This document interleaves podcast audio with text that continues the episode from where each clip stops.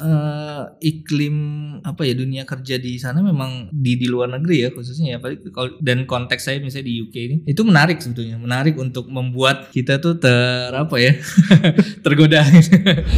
Ya bisa dibilang lumayan berat ya lumayan berat pada saat tantangannya itu pada saat ke sini tuh kita kayak dari nol lagi atau? Iya kita jadi kayak orang baru lagi gitu ya. Broadcast, broadcast. bernas luas dan tuntas. Powered by Business Indonesia. Halo sobat bisnis, kita berjumpa lagi di podcast Bisnis Indonesia dan di episode kali ini kita akan ngobrol-ngobrol tentang salah satu obrolan yang waktu itu sempat viral di sosial media yaitu tentang salah satu mahasiswa penerima beasiswa LPDP yang dia bercerita kalau nggak pengen pulang lagi ke Indonesia. Nah, kita akan ngobrol tentang bagaimana sebenarnya situasi di sana. Terus juga mungkin ya kita bisa cari tahu apa sebenarnya alasan beberapa mahasiswa penerima LPDP ini enggan balik ke Indonesia. Nah, sekarang saya sudah bersama dengan Mas Irfan Hermala. Beliau adalah founder dari Berbagai Listrik, sekaligus juga waktu itu penerima beasiswa LPDP. Halo Mas Irfan, apa kabar Mas? Baik Mas. Mas, boleh diceritakan mas, waktu itu mas menerima beasiswa LPDP di negara mana, terus juga di kampus apa mungkin sama jurusan dan fakultasnya apa mas? Oke, okay. uh, eh, saya waktu itu nerima beasiswa dari uh, waktu itu ada skema satu skema yang khusus ya beasiswa oh, gitu? Presiden Republik Indonesia. Oh. Jadi waktu itu dibuat uh, oleh Pak SBY okay. di akhir masa jabatannya okay. uh, dan pesertanya itu uh, hybrid ya antara uh, sipil dan juga uh, militer. Oh, uh, waktu itu kita gitu. jadi ada ada sekitar lebih dari 100 uh, penerima beasiswa dari okay. uh, Presiden Republik Indonesia. Nah, waktu itu saya dapat uh, kampus di UK ya, hmm. di Cardiff uh, University itu okay. di uh, daerah Wales yang di negara Wales. Nah, bis apa uh, jurusannya Business Strategy and Entrepreneurship waktu oh. itu di sana. Yaitu program MSc selama satu tahun. Oke, okay. nah sebelum kita masuk ke obrolan tentang uh, para mahasiswa penerima LPDP ini, prosesnya mas, waktu mas dari mulai tahu informasinya dari mana, hmm. terus juga sampai akhirnya mas daftar dan keterima tuh boleh diceritain mas kayak gimana prosesnya? Ya waktu itu sih prosesnya sebetulnya uh, hampir sama lah ya dengan dengan hmm. uh, keba- apa yang saat ini berjalan ya. Jadi uh, saya waktu itu dapat info dari kawan gitu ya, okay. kawan saya uh, waktu pas uh, ketemu, terus kemudian uh, nyampein tuh apa bahwa ada beasiswa uh, Presiden Republik Indonesia waktu itu okay. dan itu waktunya uh, apa deadline-nya itu tanggal 17 Agustus. Jadi benar-benar oh. diinin 17 Agustus di, jam 10. Dipersiapkan demikian jam ya. 10 pas pas seperti apa proklamasi di, okay, di okay, kan okay, disampaikan waktu. Nah, uh, jadi prosesnya itu yang uh, ada beberapa seleksi ya, ada beberapa mm -hmm. seleksi. Cuma memang khusus untuk yang beasiswa yang saya dapat ini, beasiswa presiden ini uh, ada tambahan seleksi di di akhir. Uh, Tambahannya jadi, apa tuh, Mas?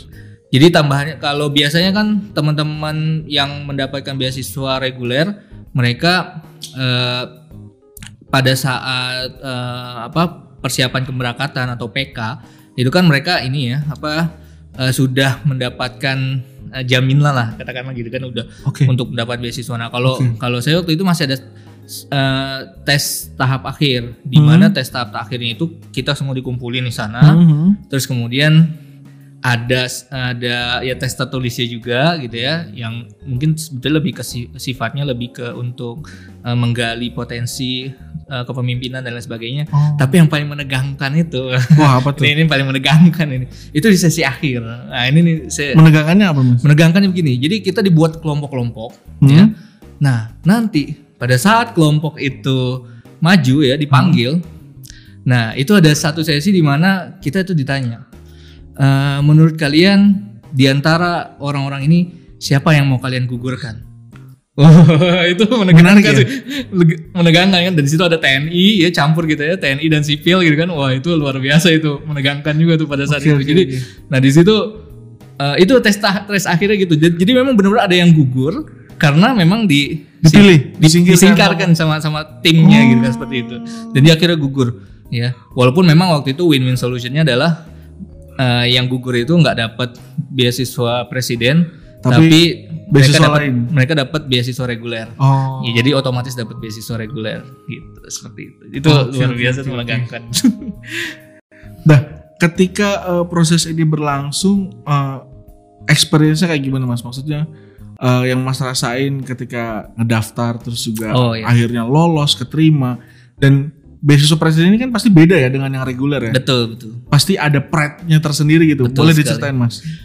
Eh, prosesnya sih memang eh, ini ya apa? eh, ya kalau mau di, dilihat dari dari mulai awal ya kita memang ada ya mulai dari seleksi administrasi kan ya kita kita membuat apa? Membuat eh, esai, kemudian Oke. membuat eh, rencana eh, hidup gitu ya, terus eh, macam-macam lah ya. Di situ ada eh, beberapa beberapa saya, saya eh, kurang ingat ya eh, lengkapnya, tapi ada beberapa hal yang memang di, di, dilengkapi, termasuk juga eh, yang paling apa eh, umum kan ada tes bahasa Inggris ya, Iya. eh, bahasa Inggris dan juga IPK di situ.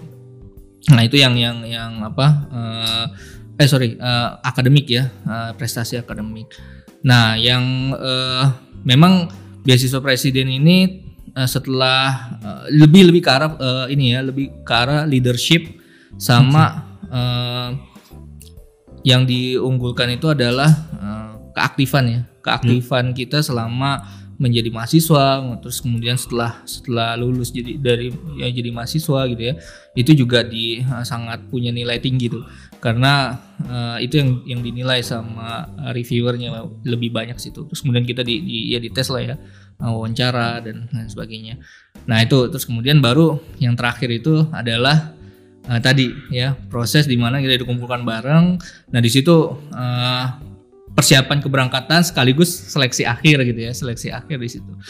Nah pride-nya itu adalah di akhir eh, di akhir hari eh, kegiatan tersebut ya eh, itu diresmikan langsung oleh Pak Presiden SBY Oh, waktu itu. Jadi itu eh, sangat ini sekali ya kebanggaan ya. sendiri ya. Itu luar biasa Pak Presiden datang memberikan menyematkan apa tanda gitu ya bahwa ini adalah penerima beasiswa dan ya di situlah eh, kami eh, merasa punya ya sesuatu hal yang inilah ya kebanggaan lah ya di situ. Karena itu eh, kayak kapan lagi ya sama Iya, presiden iya, gitu kan langsung gitu.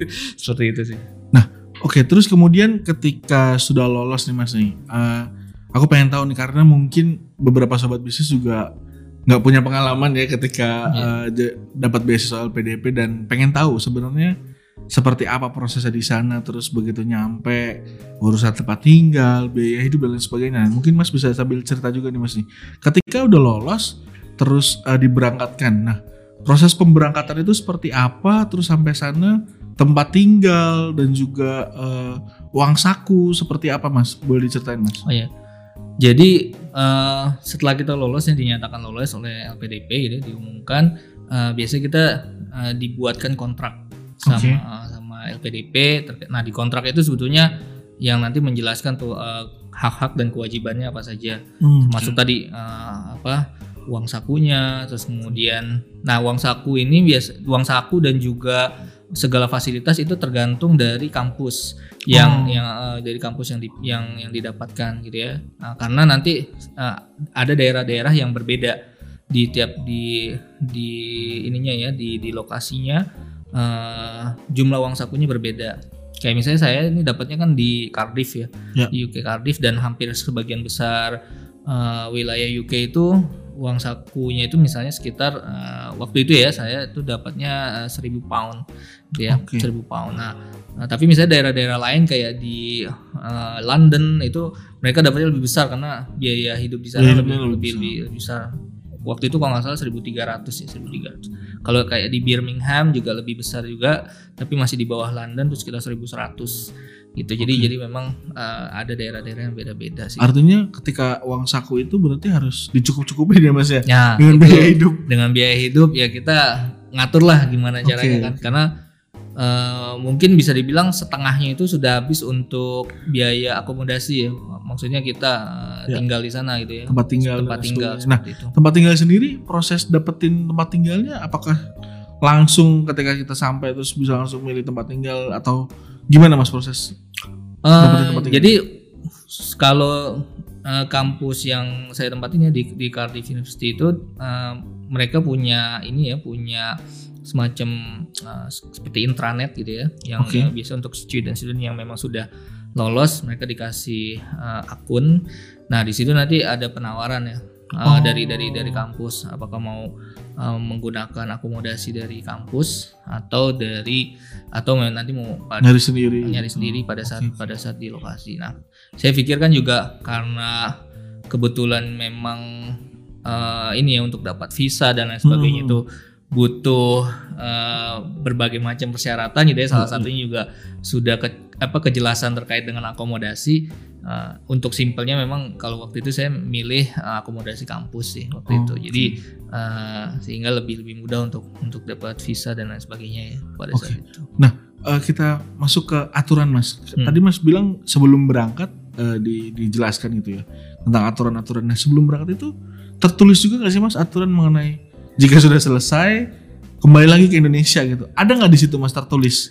Eh sebetulnya ada ya di di di kontrak itu eh, walaupun Wajib. saya sebetulnya nggak nggak nggak ini ya nggak nggak nggak apa Nggak- hafal ya detail. nggak hafal secara detail juga ya apa eh, apa isinya ya terkait dengan hal itu tapi memang eh, ada eh, klausul yang menyatakan bahwa 2n plus 1 gitu ya ketika Hmm. kita misalnya kayak saya nih eh, kontrak eh bukan kontrak apa masa studi saya kan satu tahun ya di Ya. UK berarti artinya selama tiga tahun gitu ya saya itu eh, harus eh, kembali dan mengabdi ke Indonesia seperti itu itu ada ada ini ya ada ada nah cuma memang di situ saya eh, mungkin ya di eh, kalau eh, saya nggak nggak salah ingat Hmm? di kontrak itu memang tidak disebutkan sih sebetulnya sanksinya itu apa gitu dan segala macam dan dan itu juga pernah ditanyakan pada saat eh, persiapan keberangkatan eh, terkait dengan sanksi misalnya kalau nggak balik dan segala Ya, macam ya. itu memang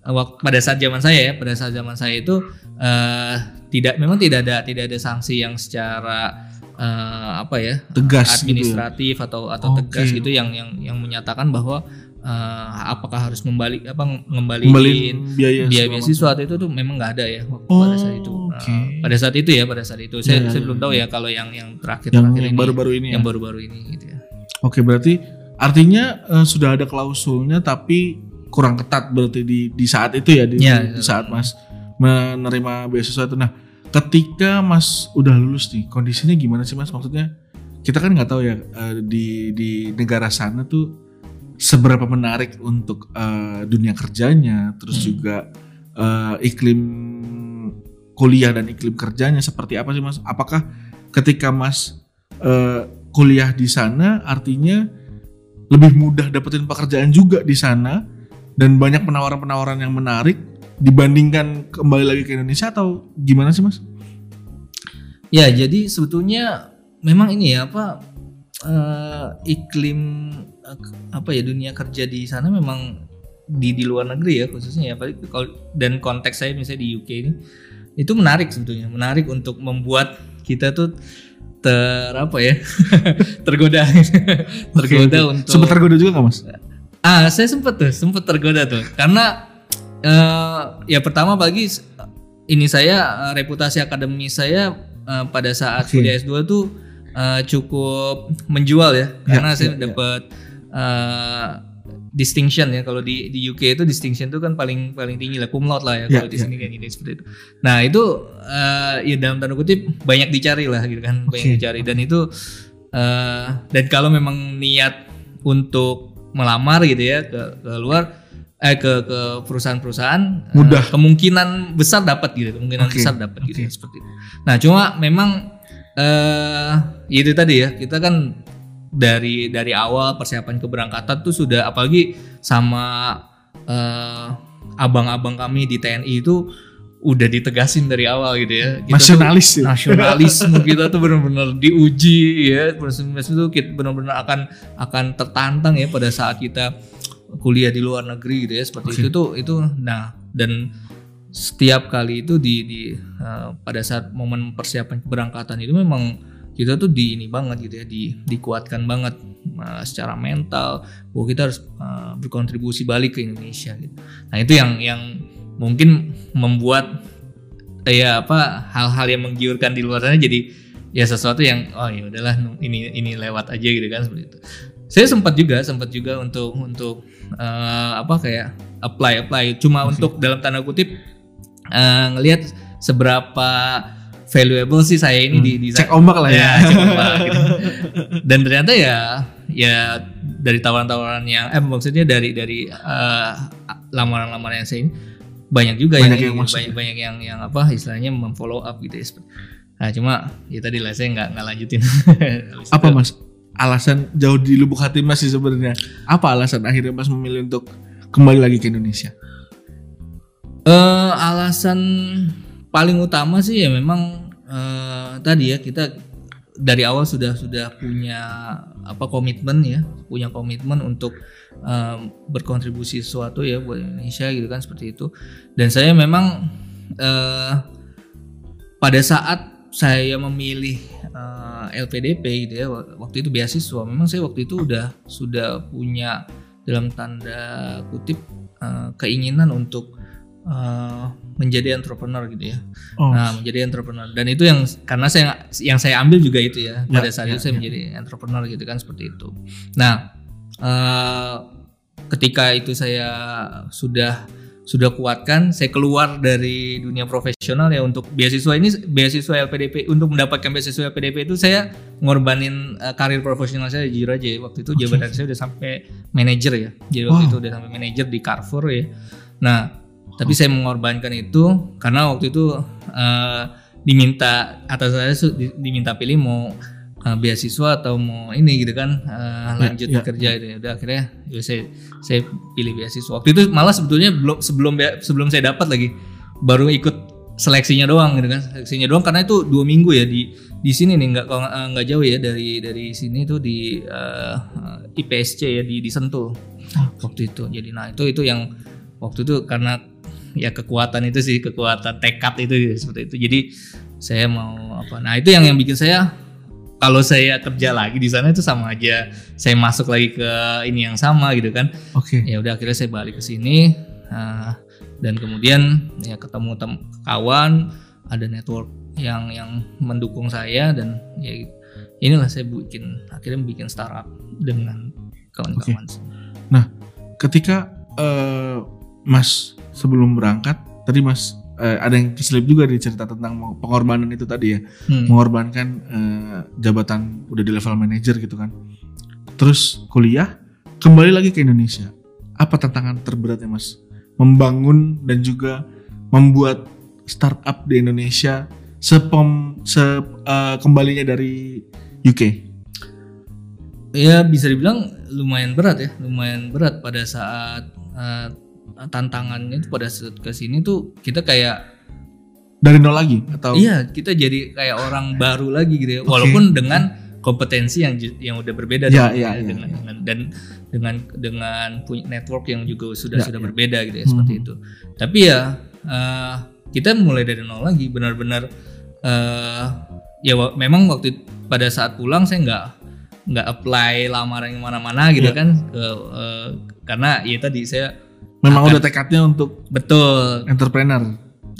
Kemudian saya, wah waktu itu eh, bagusnya adalah LPDP punya eh, kegiatan ya, yang itu mengumpulkan eh, Alumni. alumni-alumni yang baru baru lulus gitu ya, yang baru-baru lulus dan kemudian eh, di situlah awal mula saya bertemu dengan rekan-rekan gitu ya di di di Ya, apa di LPDP untuk kemudian eh, ya mungkin bisa dibilang eh, bersama-sama tukar pikiran terus kemudian membangun kesamaan dan akhirnya ya membangun bisnis pada saat itu ketemunya di situ Ketemunya berarti di di, di eh, event itu pertemuan itu ya.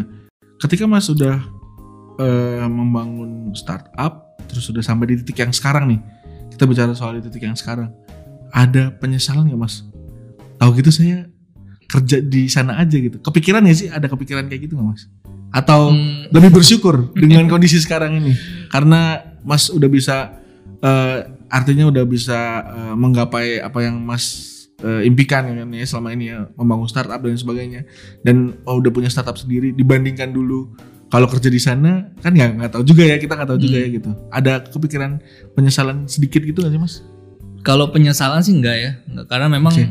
Mungkin udah udah ngerasa udah beda jalan gitu ya dengan Oke, dengan, oke. dengan yang apa ya, karena eh, tapi ketika ketika memang kita berpikir eh, posisi sekarang ini Ya. ya posisi sekarang ini memang masih ada keinginan untuk eh, bukan untuk bekerja tapi tapi untuk kayaknya saya kurang gitu Oh, kurang gitu kurang kurang memanfaatkan eh, Ada hal yang masih Ya betul. Ada ada yang harusnya pada saat di sana itu saya eh, ke- membangun startup itu harus pada saat di sana pada gitu. saat di sana Pada baru saat di dibawa sana. ke sini baru gitu ya. dibawa ke sini gitu kan seperti biasanya kan gitu ya. Yang Oke, oke, yang oke, sukses-sukses itu kan banyak yang bikin sama teman-temannya di luar negeri terus kemudian eh, dia kenalkan di sini gitu kan seperti itu sehingga ba- akhirnya mereka bisa jadi banyak ketemu dengan venture capital di sana Ya, terus ya, kemudian ya, nah itu yang yang waktu itu missing ya. Eh, eh miss miss dari dari saya itu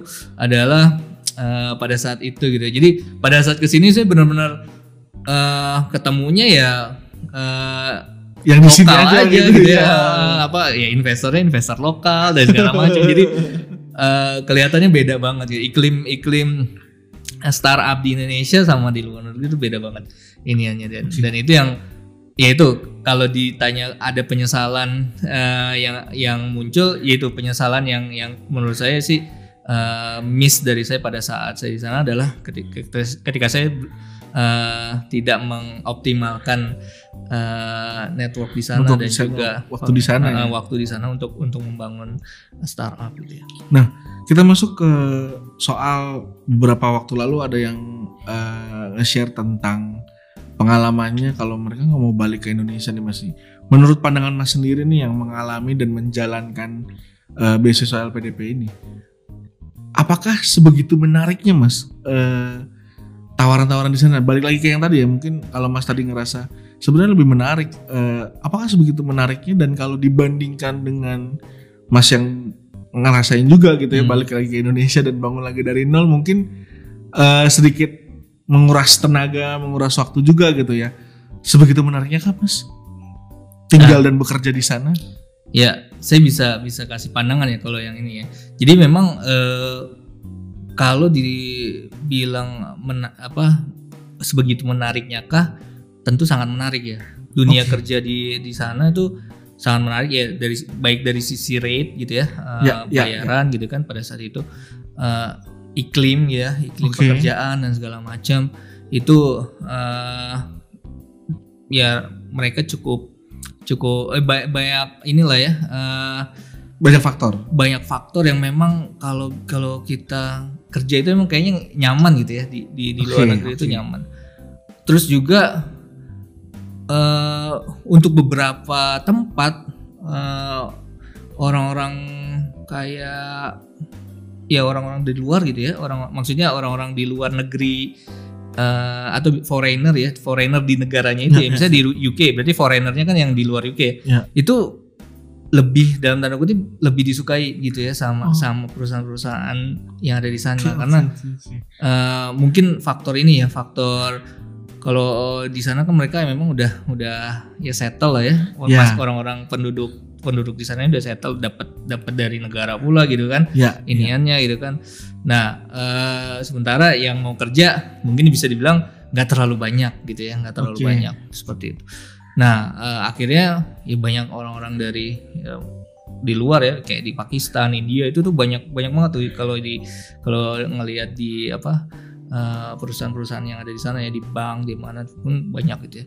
nah eh ya tadi menarik gitu ya menarik karena iklimnya juga yang dibuat eh, iklim pekerjaannya menarik kekeluargaan terus mereka eh, ya yang ditemuin ditemuin di Indonesia itu ya banyak hal-hal yang eh, mereka fair kan ya mereka banyak melalui apa eh, iniannya ya apa eh, Rekrutmennya. rekrutmennya fair terus kemudian penilaian eh, eh, Kinerjanya. apa kinerjanya juga Ya, juga semuanya jelas gitu ya dan karir petnya juga Oh, mungkin itu juga sangat, ya sangat yang jelas paling- gitu ya seperti itu. Nah itu yang yang sebetulnya bikin bikin menarik lah ya, bikin menarik ya, untuk untuk kemudian kita eh, apa ya bekerja lah ya di di di luar negeri.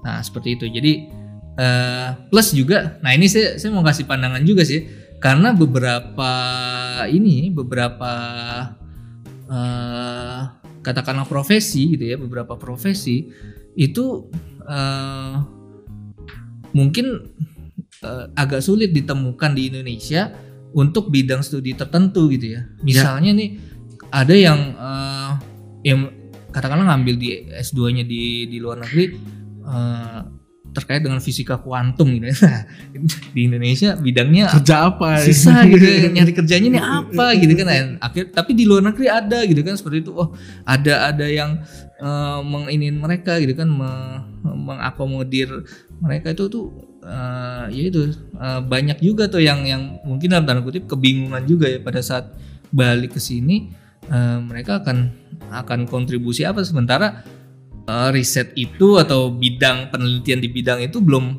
belum ada di sini gitu adanya di luar di luar negeri seperti itu. Nah itu banyak sih banyak faktor-faktor yang memang membuat eh, ya akhirnya eh, nggak pulang gitu ya nggak balik ke, ke sini gitu, seperti itu. Tapi untuk angkatan Mas sendiri banyak Mas. Terbilang banyak yang nggak pulang ke Indonesia atau eh, ya ya kalau kita sebut angka dari 120-an tadi ya. Mm-mm, Berapa serat- banyak yang- 104 ya. Oh 104. Berapa banyak yang nggak pulang Mas? Oh, kalau berapa banyak saya nggak nggak pegang datanya juga sih. Tapi ada lah ya, ada ada, Ada yang, ada. ada yang eh, eh, ya mungkin ada yang memang pulang terus balik, Balik lagi, lagi gitu ya seperti itu juga ada juga gitu kan. Ada yang eh, ya dalam tanda kutip memang mereka memang memilih untuk untuk berkarir di sana itu juga juga ada. Tapi Tidak kalau- banyak. Tapi nggak nggak banyak sih kalau kalau dari Oh, berarti lebih banyak yang tetap lebih, Lebih banyak. yang balik ke sini dan banyak. membangun kembali lagi ke Indonesia. ya? Betul, betul. Oke oke. oke. Nah kemudian eh, kita balik lagi nih Mas nih, ke hal tadi ketika eh, Mas balik lagi ke Indonesia, terus ada kegiatan dari LPDP untuk mempertemukan alumni alumni. Nah seberapa besar sih Mas peluang untuk eh, membangun relasi ketika ada di pertemuan itu? Maksudnya kan itu sebenarnya dari jurusan yang berbeda-beda ya, Hmm. dari jurusan berbeda-beda, dari kampus yang berbeda-beda. Apakah itu punya value yang tinggi Mas ketika dikumpulin lagi, ketemu lagi kan beda jurusan nih maksudnya kan Iya, iya. beda-beda bidang nih. Nanti eh, apakah itu membantu misalnya Mas eh, entrepreneur nanti ketemu yang dari accounting terus pengen bangun bisnis kan Iya. beda bidang tuh. Itu gimana cara ininya Mas? Eh, Cara membangunnya gitu. cara bangunnya ya biasanya sih kita ngelihat dari ini ya dari pada saat pak pas perkenalan ya Oke. jadi mereka kan eh, masing-masing kan kita akan memperkenalkan diri terus bidang kita apa gitu kan Eh, lulusan lulusan kita dari mana gitu kan terus kemudian eh, kita punya eh, concern apa gitu kan Oke. Jadi, masing-masing kan memperkenalkan diri Nah. terus kemudian punya keinginan uh, tertentu misalnya itu kan diungkapkan ya pada saat pertemuan itu ya nah eh, ya di situ sih sebetulnya ketika kita bangun chemistry dari dari kecocokannya itu dari ngelihat oh dia misalnya eh, dia eh, saya, saya kan ketertarikan saya itu di bidang UMKM ya nah ada yang yang punya ketertarikan di bidang yang sama misalnya UMKM juga misalnya Oh, walaupun gitu. jurusannya berbeda Walaupun tapi jurusan berbeda gitu nah itu minatnya sama ya. Minatnya sama harus mulai-mulai lah ngobrol-ngobrol misalnya gitu kan. Mulai kita eh, apa nih apa eh, bisa nggak nih kita bikin ini gitu kan eh, ini bareng gitu kan eh, bisnis bareng dan segala macam. Nah, isi, mulainya sih dari situ membangun chemistry sih dari situ. Oh kalau ketika udah ada kecocokan kecocokan yuk kita bikin ini gitu kan. Nah di situ sih awal Oke. mulanya sih. Kalau tadi eh, Mas Rita akhirnya membangun berbagi listrik eh, sebuah startup gitu ya Mas ya. Apa yang bikin Mas akhirnya memilih startup di bidang berbagi listrik ini? Maksudnya eh, ini kan eh, renewable energy ya. Iya iya betul. Apa apa yang akhirnya membuat Mas eh, kepikiran untuk membangun startup yang di bidang renewable energy? Apakah karena obrolan tadi dengan teman terus akhirnya Hmm. kecocokan bikin UMKM dan akhirnya memilih itu atau ada inspirasi ketika Mas kuliah kah eh, akhirnya memilih untuk renewable energy ini? Eh, kalau ketertarikan dengan renewable energy ini sih sebetulnya eh, mulai mulai ininya ya mulai ada ketertarikan tuh ya salah satunya termasuk pada saat experience di luar negeri ya karena memang Oke. eh, Di sana udah sana udah ada menjalankan. oh, di sana ternyata kita sum- eh, saya cukup ini juga ya eh, wondering juga ya dengan dengan eh, orang-orang di sana karena eh, matahari curah matahari di di sana kan sebetulnya nggak nggak stabil lah ya bisa dibilang gitu kan Nggak kayak Indonesia yang Nggak kayak setengah-setengah Indonesia, ya. Indonesia kan di Panasnya setengah, Oh, betul. gelapnya setengah. dan relatif satu tahun penuh tuh eh, apa eh, jumlah jam yang apa mataharinya itu sendiri itu hampir sama gitu kan paling beda-bedanya Oke. dikit gitu Oke. beda kayak di UK misalnya kayak UK nih musim dingin jam 5 sore aja udah gelap gitu ya jam Iya, 5 iya, sore udah iya, gelap iya. nanti eh, terang lagi baru jam eh, sekitar jam 7 pagi ja- jam 8 jam 7 pagi itu baru itu kan sebentar banget tuh Iya. eh, ininya. atau nanti pas musim panas dia panjang banget Panasnya gitu. panjang Pa- banget, panjang iya. banget gitu kan sampai jam berapa jam 10 malam pun masih ada matahari, Masih ada kan? matahari, iya, seperti itu ya jadi itu sih jadi itu yang yang bikin eh, saya wondering juga tuh ketika itu mereka udah banyak pasang solar panel di rumahnya gitu kan seperti itu. Di tahun itu mereka udah pakai solar panel. Udah udah udah udah udah, udah banyak yang Luar biasa. pakai solar panel gitu ya di, di sana gitu kan seperti itu. Nah itu itu menarik. Nah ketemulah saya sama sama kawan saya nih yang eh, eh, sesama eh, ini juga ya apa lulusan luar negeri juga. Eh, dia di di Korea ya. Eh, dan risetnya terkait dengan eh, solar cell gitu ya terkait dengan Oh. solar cell nah itu Oke. akhirnya ya ngobrol-ngobrol-ngobrol awalnya sih kita bicara terkait dengan inovasi ya terkait Hmm. dengan riset inovasi gitu, seperti itu. nah nah, cuma eh, belakangan tertarik juga wah kalau cuma riset nih eh, masih berat gitu ya di Indonesia solar cell tuh eh, risetnya eh, mahal dan panjang gitu Ya. kan akhirnya ya kita mulai dengan dengan inilah ya mulai dengan kira-kira yang membutuhkan ini siapa sih gitu kan? Eh oh pasti daerah-daerah yang nggak ada listrik tuh yang di pelosok-pelosok dan segala macam susah masuk listrik gitu kan segala macam nah itu kita mulai dari situ sih. Nah dari situlah kemudian akhirnya eh, kita mulai dengan dengan apa awalnya riset ya terus kemudian pengabdian gitu ya.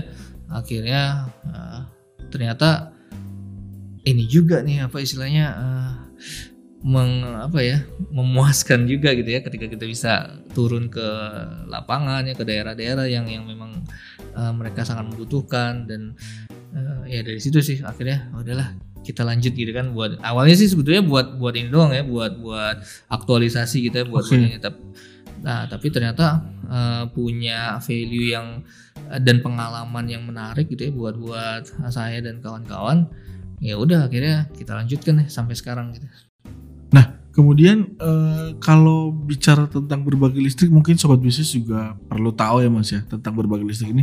Boleh diceritain Mas berbagi listrik itu sebenarnya apa, startup di bidang apa dan kalau tadi udah diceritain sedikit tentang eh, renewable energy. Renewable energy ini seperti apa Mas di berbagi listrik ini sendiri?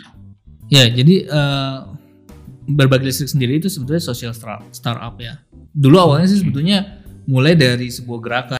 Jadi dari kita mulai dengan dengan gerakan eh, namanya namanya berbagi listrik. Terus kemudian eh, kita ngajak teman-teman lah ya, teman-teman terdekat mulai dari teman-teman terdekat.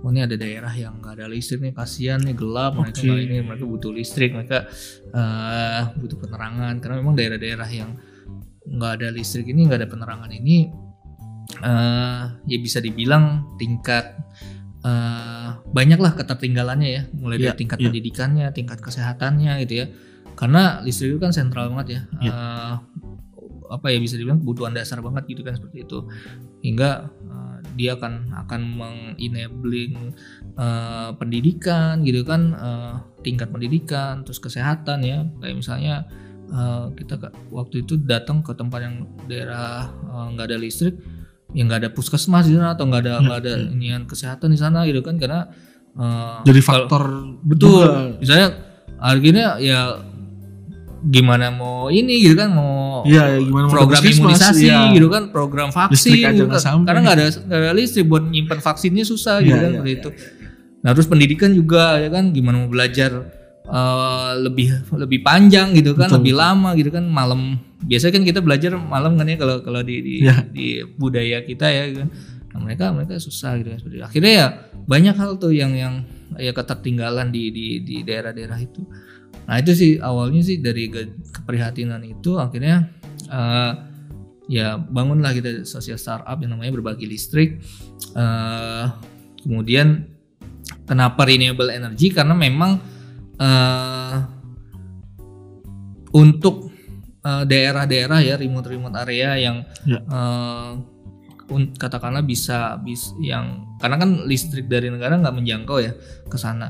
Nah untuk daerah-daerah seperti itu eh, plus juga memang kita punya expertnya di bidang itu gitu ya itu sangat fleksibel gitu ya untuk bisa dite- diimplementasikan gitu kan di, di wilayah itu dan dan tepat guna gitu ya.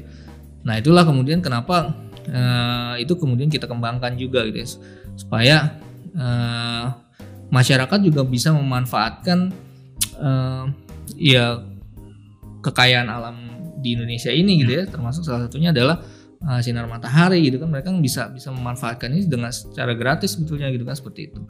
Nah itu yang yang kemudian kita kita coba edukasi ya. Kita coba uh, kampanyekan terus menerus gitu ya ke keluar. Sekaligus memang ya kita akan walaupun ini juga pasti kami juga akan dimusuhin banyak orang juga ya khususnya yang memang pengusaha-pengusaha di di bidang apa yang fuel energi gitu ya energi dengan fu- apa fossil fuel gitu ya seperti itu. Eh, ya tetap aja ini kan karena ini eh, teknologi masa depan ya. Artinya ketika Betul. fossil fuel itu nanti akan habis kan juga otomatis dunia akan bertransisi ke ke renewable gitu ya seperti itu. Makanya inilah yang menurut menurut kami juga ini eh, akan prospektif gitu ya di masa yang Hmm. akan datang sehingga sangat layak untuk dikembangkan gitu ya untuk saat ini. Terus eh, aku mau tarik benang nih eh, buat sobat bisnis juga. Tarik benangnya adalah eh, ketika tadi Mas dapat beasiswa, kemudian Mas membangun berbagai listrik, dan ternyata Mas kembali ke Indonesia ini apa yang Mas bangun ini bermanfaat untuk masyarakat Indonesia sendiri gitu. Nah, Mas sebagai orang yang sudah menjalani dan sudah merasakan beasiswa, terus juga Mas kembali ke Indonesia, Mas membangun daerah-daerah yang ternyata tadinya uh, kekurangan listrik, Hmm. terus uh, mereka bisa mendapatkan listrik. Artinya apa yang Mas lakukan itu uh, tepat guna ya, tepat guna, tepat sasaran, terus juga uh, definisi membangun negerinya benar-benar terimplementasi gitu. Apa pendapat Mas tentang orang-orang yang menerima beasiswa LPDP tapi dia memilih untuk tidak kembali ke Indonesia, Mas? Oke, eh, berat juga ya. Karena Opini pribadi nggak masalah. teman-teman saya juga gitu.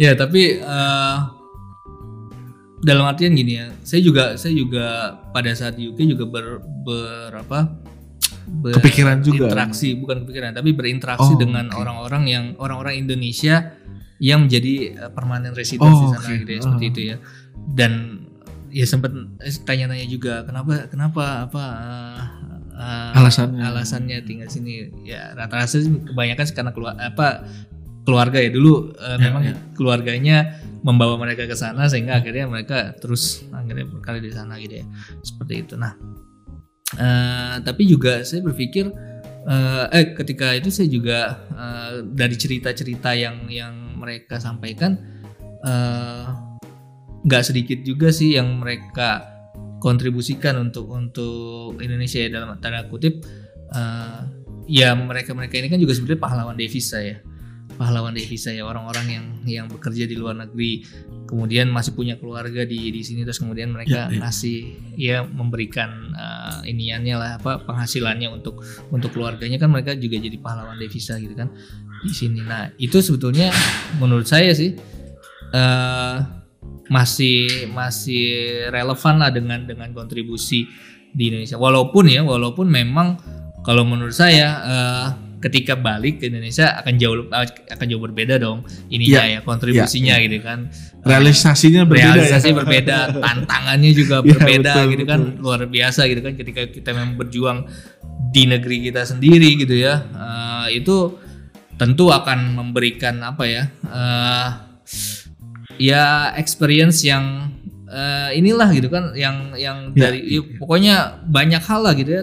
Tantangan dan segala macam tuh kayak jadi ketika kita bisa eh, pas the the obstacles-nya gitu sendiri tuh kayak semacam jadi kepuasan sendiri gitu. Betul. ya kayak kayak misalnya dengan berbagi listrik ini saya tuh ketika saya bangun ini terus kemudian bisa memberikan contribute ke sini walaupun pada saat ke daerah juga kita nggak tahu nih mungkin ada kemungkinan juga eh, ditolak di sana gitu kan atau dicurigai lah atau apalah gitu kan macem-macem gitu kan atau bahkan dipungliin lah gitu kan Ya, itu juga tantangan juga ya di ketika kita punya atau di, di apa nge- apa kayak eh, dicurigai macam-macam itu jadi tantangan sendiri.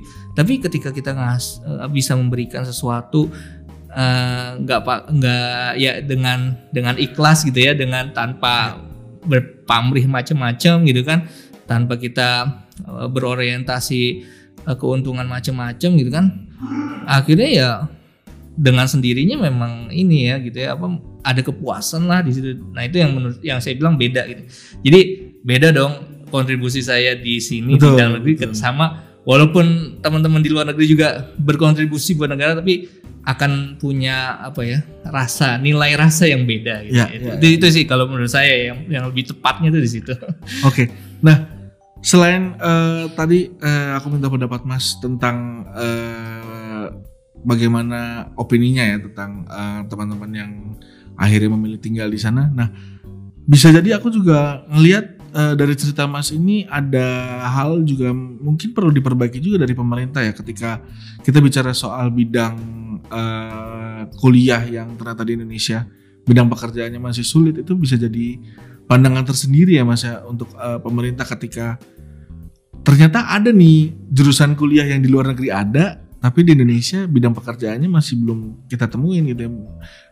Masih harus ada yang yang dibangun juga di Indonesia berarti ya Mas ya artinya kayak gitu ya. Ya, ya itu itu salah satu eh, salah satu eh, menurut saya positifnya gitu ya. Positifnya beasiswa LPDP ini yang eh, khususnya untuk untuk yang ini ya beasiswa luar negeri ya beasiswa karena memang di luar negeri itu eh,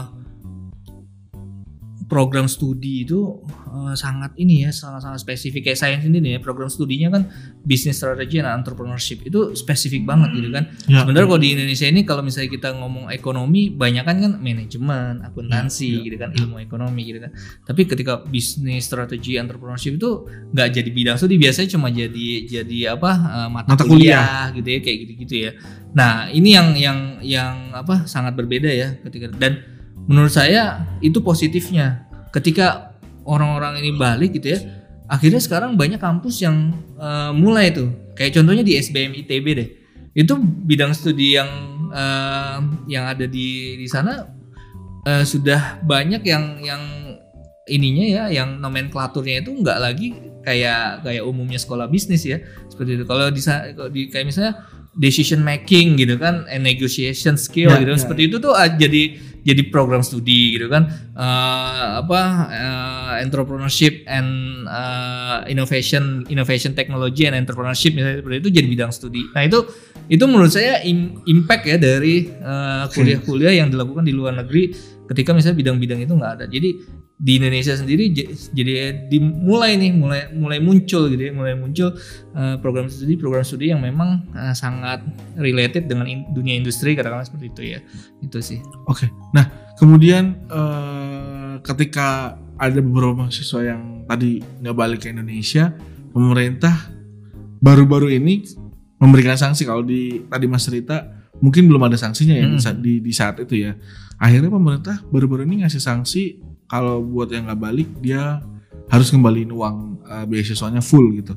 Menurut Mas kayak gimana? Apakah sanksi itu udah tepat untuk eh, mereka yang nggak kembali ke Indonesia atau sebenarnya nggak perlu ada sanksi tapi eh, kita bangun aja kesadaran dari awal kayak mungkin Mas tapi kan experience-nya tentu beda-beda ya setiap orang ya dibangun dari awal ada yang mereka punya rasa nasionalisme dan pengen balik lagi ke Indonesia ada yang ah nggak ah dari kebutuhan orang kan setiap setiap orang juga mungkin beda-beda ya Mas nah Mas sendiri ngelihat seperti apa nih tentang sanksi yang diberlakukan terhadap mahasiswa yang nggak mau pulang ke Indonesia Eh, kalau menurut saya sih bagus sih sebetulnya ketika misalnya ada kejelasan seperti itu ya. Jadi dari awal eh, ya teman-teman awardi ini memang udah sudah ada eh, ini ya sudah sudah ada eh, warning lah ya katakanlah Oke. seperti itu bahwa wow ya Harus balik saya lagi. nih. harus balik ya saya harus balik dong ke Indonesia gitu Nah, harus ya harus harus mengabdi lah gitu kan Ya, kayak ini nih Indonesia aku pasti mengabdi oh itu itu eh, memang menjadi satu hal yang yang menurut saya sih harus clear ya clean and Ya, clear lah di di depan gitu kan agar ya tadi mereka nggak mungkin juga sebetulnya ya sebetulnya yang yang nggak balik-balik ini juga ketika dulu mungkin belum diterapkan sanksi ini ya awalnya mungkin coba-coba gitu ya mungkin coba-coba oh coba ah apply gitu Iya. kan ke ke ini gitu kan eh nggak tahu ya dapat gitu kan akhirnya terus gitu kan Nyaman, iya. mungkin bisa bisa jadi kayak Iya. gitu ya bisa jadi Dan gak ada sanksi ini di nggak ada Indonesia sanksi gitu. ini gitu kan tapi ketika misalnya udah apa udah clear di, di awal ada sanksinya dan segala macam menurut saya sih itu jadi warning yang yang menurut saya akhirnya ya eh, ya mereka akan balik lah gitu kan ke Indonesia untuk untuk kontribusi sesuatu lah di sini gitu kan seperti itu Oke, dan terakhir nih Mas nih. Eh, apa sih Mas harapan Mas terhadap mahasiswa-mahasiswa penerima beasiswa LPDP dan juga mungkin terkait isu ini ya, isu eh, yang kita bahas ini ya tentang mereka yang nggak balik ke Indonesia, terus eh, mereka yang balik ke Indonesia. Adakah harapan-harapan tersendiri Mas yang mungkin ingin Mas sampaikan untuk para mahasiswa yang masih berkuliah di luar negeri Mas? Ya, eh jadi ya memang kalau eh, ya pesan saya sih ya buat buat teman-teman ya teman-teman Arodi yang masih ada di yang masih kuliah di luar negeri dan segala macam ya eh ya tadi saya, yang saya bilang beda loh beda ketika kita eh, kontribusi sesuatu di di negeri kita sendiri dengan teman-teman misalnya melakukan itu di dari luar negeri itu nilainya itu kan beda kepuasannya itu kan beda kita akan eh, berinteraksi langsung gitu ya dengan dengan eh, orang-orang bangsa kita gitu ya di sini dengan ta- dengan segala macam tantangannya itu itu akan sangat berbeda sekali ketika ketika kita melakukan hal itu ya di di di negeri kita sendiri seperti itu. Nah, saya memang ya saya berpesan ya baliklah ya, baliklah balik contribute gitu ya. Eh, ya dalam kutip bisa dibilang eh, ya kita punya hutang lah gitu kan punya hutang dengan dengan Ya. ketik hutang budi ya dengan dengan beasiswa yang yang sudah kita dapatkan ini. Eh, yuk mari kita kita gunakan eh, expertise kita yang sudah kita dapatkan di luar experience kita networking kita segala macam untuk membangun negeri kita sendiri. Karena eh, ya negeri kita butuh gitu ya. Kalau ka- kalau teman-teman bilang oh susah nih ketinggalan dan segala macam justru itu kita harus majuin gitu kan supaya Ya, nggak ketinggalan sama yang yang lain gitu kan. Kita nggak nggak apa kalau di luar bisa mengakomodir kita justru kita bagaimana mengcreate sesuatu. Dan itu jauh jauh lebih memuaskan jauh lebih eh menurut saya ketika kita bisa melewatinya itu jauh lebih membanggakan gitu ya. Walaupun mungkin kita eh belum menemukan kesuksesan di situ gitu ya katakan tapi perjuangan menuju ke sana itu akan menjadi batu bata batu bata penyusun ya yang nanti akan ya tadi ya mem- membangun negeri kita ini gitu kan. Sampai akhirnya negeri kita ya bisa setara sama sama tempat kalian eh, lulus gitu. eh tempat kalian eh, studi dan lain sebagainya. Itu itu saya yakin pada saatnya nanti akan akan akan kita akan mencapai itu ya. Nah ayolah eh, back to our nation. Oke, terima kasih banyak Mas eh, untuk ngobrol-ngobrolnya, untuk cerita-ceritanya, terus juga eh, semoga bisa jadi insight terbaru dan pesannya tadi semoga tersampaikan juga ya untuk teman-teman yang berkuliah di luar negeri karena cukup dalam pesannya yang disampaikan Mas Irfan ini cukup banyak hal juga yang eh, cerita-ceritanya tadi yang udah disampaikan cukup banyak hal juga dan terima kasih banyak sekali lagi Mas untuk cerita-ceritanya dan ngobrol-ngobrolnya sukses untuk berbagi listriknya Iya, sama. dan mungkin kalau sobat bisnis pengen tahu tentang berbagi listrik bisa cari tahu di mana mas? Eh, ya eh, teman-teman bisa lihat di eh, apa di website kami juga ya di Oke. eh, berbagilistrik.id atau eh, kepoin juga Instagram kami di, Boleh. di at, eh, berbagilistrik.id. Nah di situ Oke. kita biasanya posting berbagai macam eh, Kegiatan-kegiatan, ya. edukasi-edukasi terkait dengan berbagi listrik, terkait dengan renewable energy, terkait dengan eh, macam-macam lah ya. Nah nanti eh, atau yang mau contribute sesuatu atau daerahnya misalnya belum ada belum ada listrik mau teman-teman mau mau bangun daerah tersebut gitu kan buat buat eh, aktualisasi diri teman-teman itu juga boleh lah Oke. sobat bisnis semua. Terima kasih banyak sekali lagi Mas. Sukses Yes. untuk uh, berbagi listriknya dan juga program-programnya semoga uh, semakin maju, semakin lancar dan itu tadi ya yang uh, Mas Irfan sampaikan semoga makin uh, apa ya istilahnya ya membangun negerinya semakin nyata gitu ya Yes. untuk Indonesia. Terima kasih sekali lagi dan sobat bisnis sampai jumpa lagi di episode berikutnya.